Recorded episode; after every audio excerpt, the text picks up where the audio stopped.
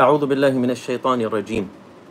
بسم الله الرحمن الرحيم، والصلاة والسلام على سيدنا وشفيع ذنوبنا أبي القاسم محمد وعلى آله الطيبين الطاهرين. قال تعالى في محكم كتابه الكريم: ولنبلونكم بشيء من الخوف والجوع ونقص من الأموال والأنفس والثمرات وبشر الصابرين.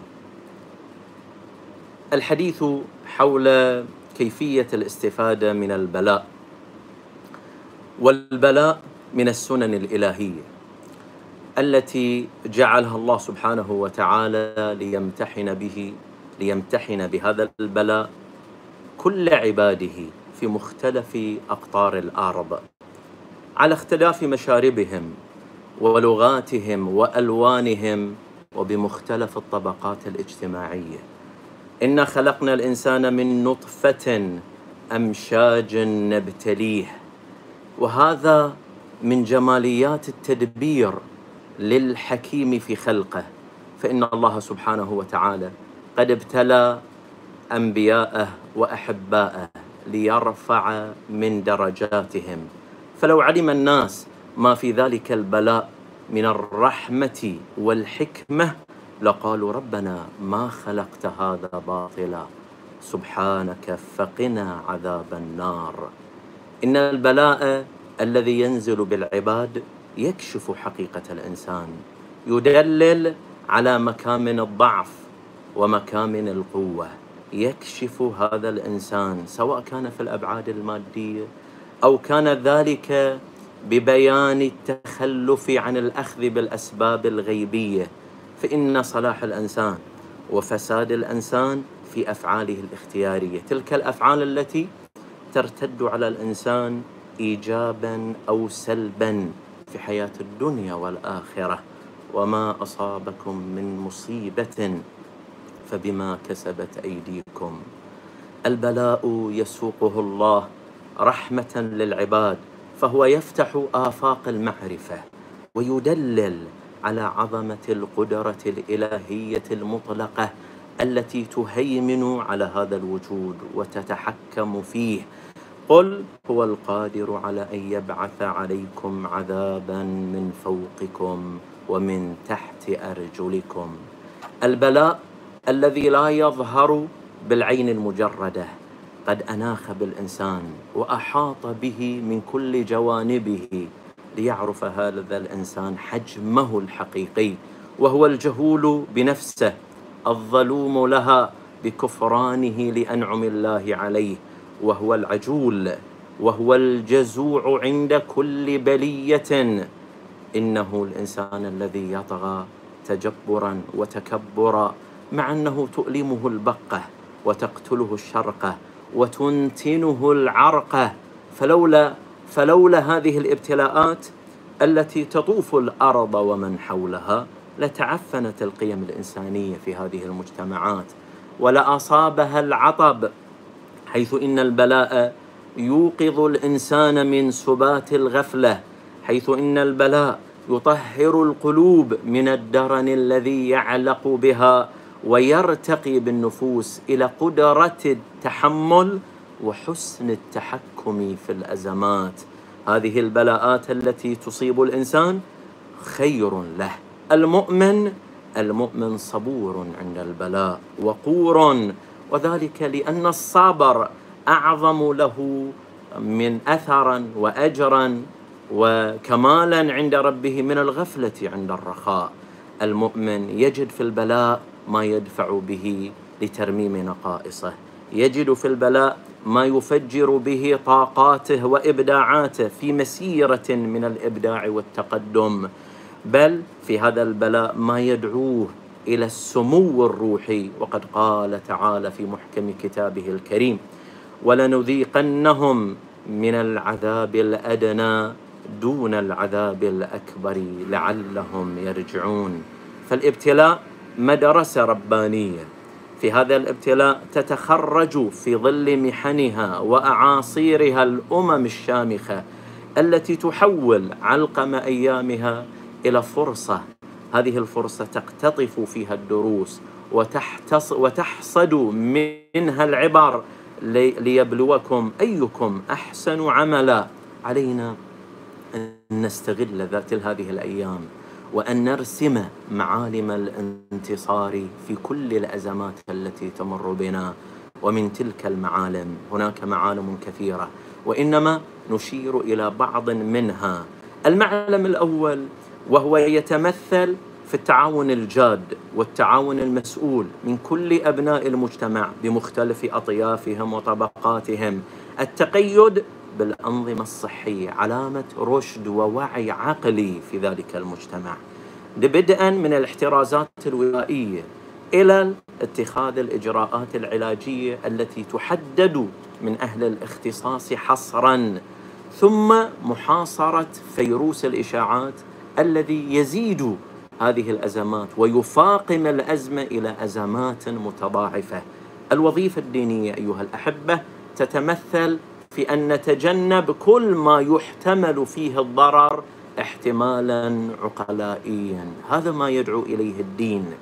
والحذر من اللغة المزايدة، هذه اللغة التي تستعمل من دعاة الفهم الديني المنقوص الذين يروجون للخرافات عبر الخطابات الانفعالية ويستعملون اللغة العاطفية ويستثمرون بسوء في العناوين المقدسة لنتجاوز بذلك، بهدف أن نتجاوز بذلك سنن الله في خلقه بدعوى الاكتفاء بالقواعد الغيبية من دون حاجة إلى رعاية الضوابط العلمية. وهذا مما يدركه المجتمع الواعي دينيا، يدرك أهمية الجمع وحقيقة الدين تتكمن في الجمع بين المعطيات العلمية والأخذ بالأسباب الغيبية في عرض واحد. أما الروايات الطبية الواردة عن النبي الأعظم صلى الله عليه وآله والواردة عن أهل بيت العصمة عليهم السلام، فإنه لا شك ولا ريب في إحاطتهم بعموم المعارف والعلوم، وأن ما يصدر واقعا عنهم يطابق الواقع.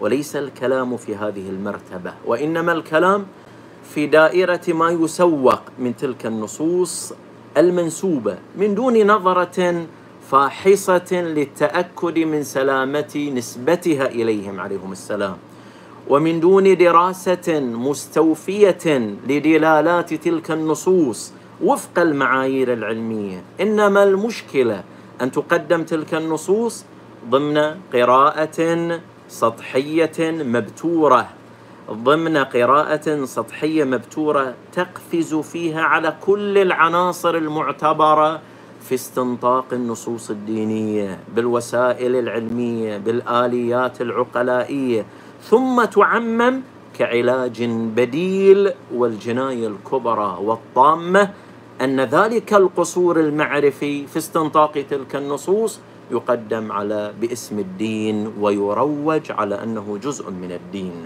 فعلى المجتمع أن يكون حذراً وأن لا ينسب إلى الدين وأن لا يلصق بالدين شيئاً ليس منه.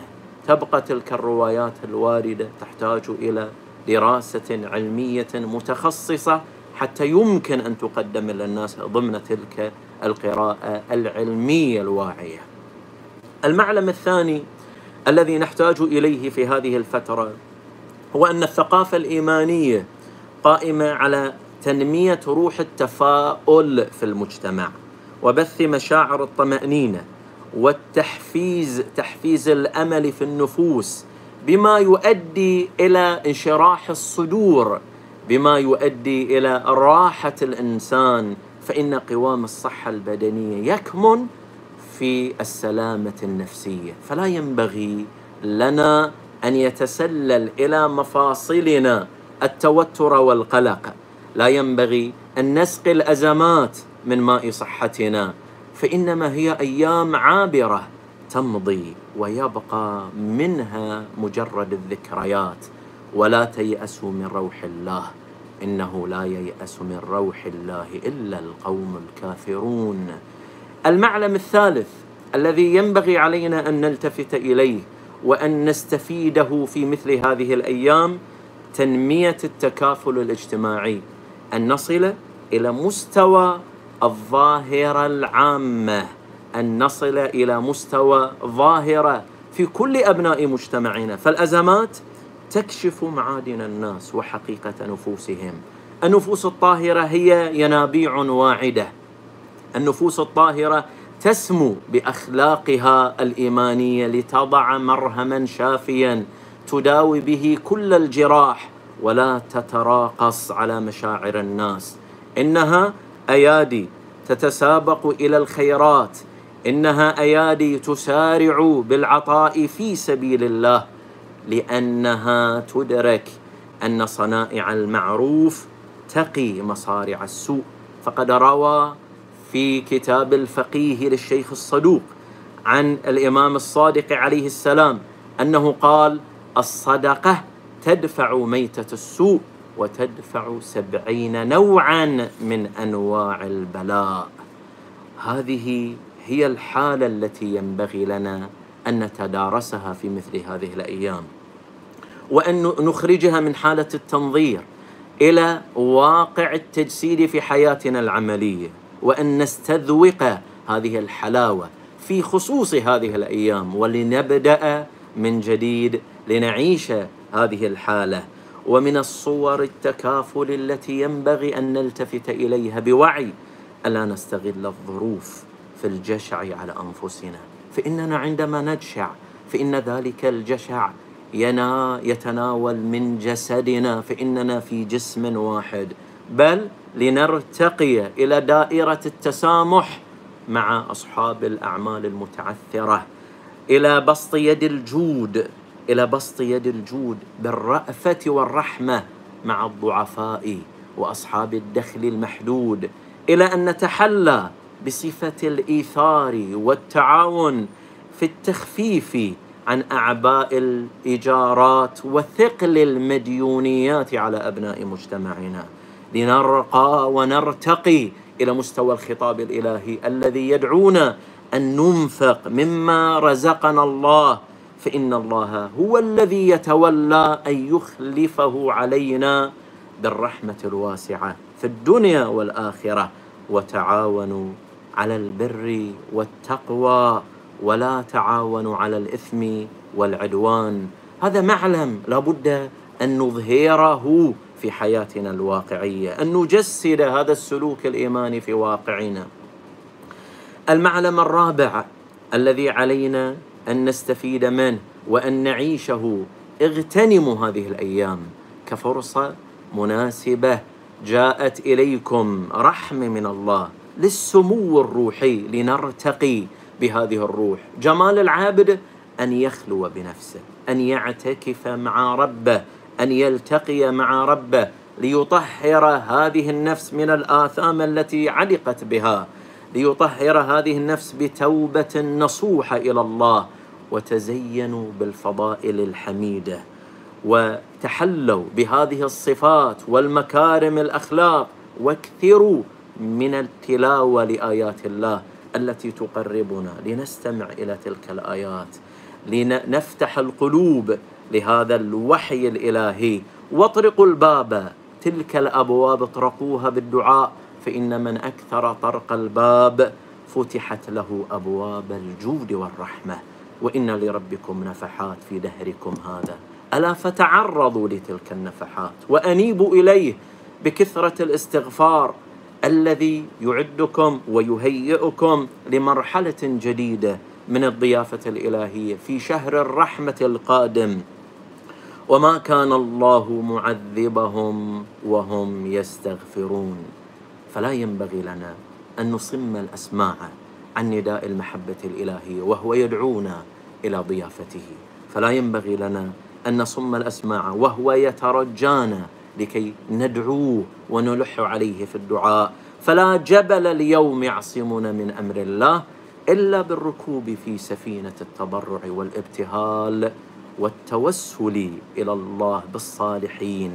فأخذناهم بالبأساء والضراء لعلهم يتضرعون. عليكم بكثرة الاستغفار، عليكم بكثرة الدعاء، فإن في شهر شعبان الكثير من الأدعية الواردة، وإن في شهر شعبان هناك مناجات شعبانية يدرك أعماق تلك المناجات من شعر بلذة القرب من الله جل وعلا. ولكن هذه حقائق، هذه الحقائق جهل بها أصحاب الجماجم المعلبة بالأوسمة الفارغة، فلم يفقهوا شيئا من فلسفة الدعاء، ولم يدركوا عظمة التوسل بالأولياء الصالحين، فبقدر ذلك الجهل ارتفع الصراخ منهم، مع أن استجابة الدعاء وقضاء حوائج المتوسلين من الحقائق الوجودية التي أشار إليها القرآن الكريم. والقرآن الكريم يقول: وقال ربكم ادعوني أستجب لكم. وقال في موقع آخر: اتقوا الله وابتغوا إليه الوسيلة. ولكن كل ذلك بشرطها وشروطها، ومن جملة تلك القيود استيفاء كافة الطرق الطبيعية وضمن السنن الإلهية المعتمدة. فهذه هي النظرية المتكاملة المتناغمة التي تحتاج أن تدرك من عقول لتفهم تلك الأبعاد العميقة في مثل هذه النظريات.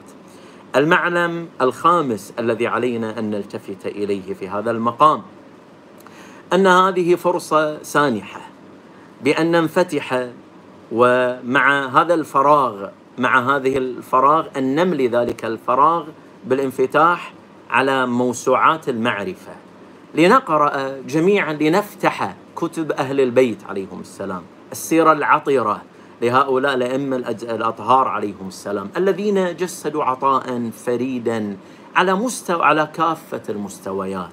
فإن في تلك الكتب، فإن في تلك الشخصيات من الأسطر الوحيانية والنغمات التي تثهر العقول البشرية، فيها ما ينقش في صخرة النفوس سلوكيات الجمال.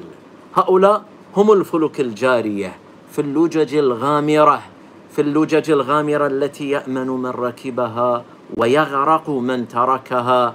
هؤلاء المتقدم لهم مارق، والمتأخر عنهم زاهق، واللازم لهم لاحق. فقرأوا في سيرتهم، تعلموا من هذه المدرسة، افتحوا أبواب هذه المدرسة لتقرأوا من عطائها الوحياني الكبير. هنا علينا أن تعالوا جميعا لنرتل الحسين في قيمه. وقد عشنا أيامه عليه السلام، أيام ذكراه، ولم نعيش تلك الأجواء التي اعتدناها. تعالوا في منازلنا لنقرأ مع أبنائنا ثقافة الحسين، لنرتل هذه الثقافة في قيمنا الواقعية، لنجسدها سلوكا عمليا. تعالوا لنركع ونسجد مع زين العابدين عليه السلام في محراب صلواته. تعالوا لنتعاضد في مقام التآخي مع بعضنا البعض كأبي الفضل العباس وهو عضيد الإمام الحسين عليه السلام. تعالوا معا أن نعد العدة على كافة المستويات لنكون من الممهدين في مشروع الانتظار الذي يحقق إرادة السماء في هذه الأرض وإعمارها. تعالوا لنستفيد من هذه الأوقات لكي نكون بمستوى يليق للتمهيد للإمام الحجة عليه السلام، لنذكر هذا الإمام في أيامنا. ونحن مقبلون على مناسبة عظيمة، هل نحن استعددنا لتلك المناسبة؟ هل نستطيع أن ندخل في حيزها بشكل واقعي روحي وفكري، أو أننا سندخل في بعدها الزماني من دون أن ندخل بعقولنا وأرواحنا وأنفسنا؟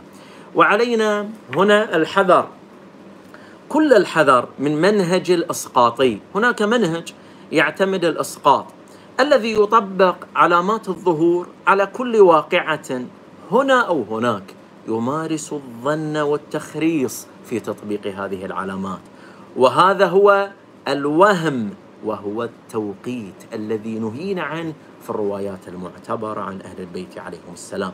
فقد روى الكافي في الصحيح عن زرارة قال: قال أبو عبد الله عليه السلام: اعرف إمامك فإنك إذا عرفت لم يضرك، تقدم هذا الأمر أو تأخر. لماذا الإصرار على مخالفة الأئمة عليهم السلام والبحث عن وهم اسمه تطبيق تلك العلامات على كل قضية في زماننا هذا؟ كلما تأتي واقعة من الوقائع في شرق الأرض أو غربها تناولناها وحددنا الظهور للإمام المهدي عجل الله فرجه، ونحن نعيش في عهد الظهور، في عصر الظهور، ولكن ليس بهذا المعنى الذي يطبقه من دون وهم، من دون دليل، وإنما بالظن والتخريص. علينا أن نحذر من هذا المنهج. أخيرا أيها الأحبة، إن المساجد والمآتم والمناسبات الدينية والليالي، ليالي الجمعة وأيام الجمعة، وشهر رمضان القادم، شهر الضيافة الإلهية المبارك، تنتظر الصابرين منكم الذين إذا أصابتهم مصيبة قالوا التجوا إلى الله، قالوا إنا لله وإنا إليه راجعون، واستبدلوا ثيابهم بأخرى نقية. تلك الأشهر تنتظركم، تلك المناسبات والأماكن والمواقيت تنتظركم، لكي ترتقوا بعقولكم، ترتقوا بها إلى مستوى العقول الثاقبة الفكر والإيمان، إلى مستوى تحمل الأمانة والمسؤولية ورعاية النظم والانضباط في هذه الحياة.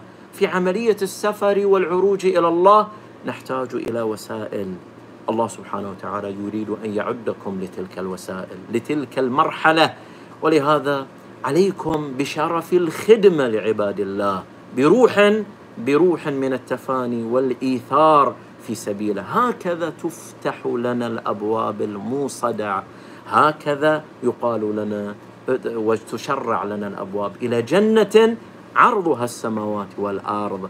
هناك سوف نسمع حديث الملائكة يرتلون لنا قائلين: أولئك عليهم صلوات من ربهم ورحمة وأولئك هم المهتدون. اللهم ارفع عنا البلاء عن مشارق الأرض ومغاربها، واجعلنا سالمين غانمين، واحفظ هذه البلاد من كل سوء، وادفع عن المؤمنين كل بلاء، واجعلنا من المهتدين إليك في جنات النعيم. ونسألكم الدعاء في هذه الأيام المباركة، وصلى الله وسلم وبارك على محمد وعلى آله الطيبين الطاهرين.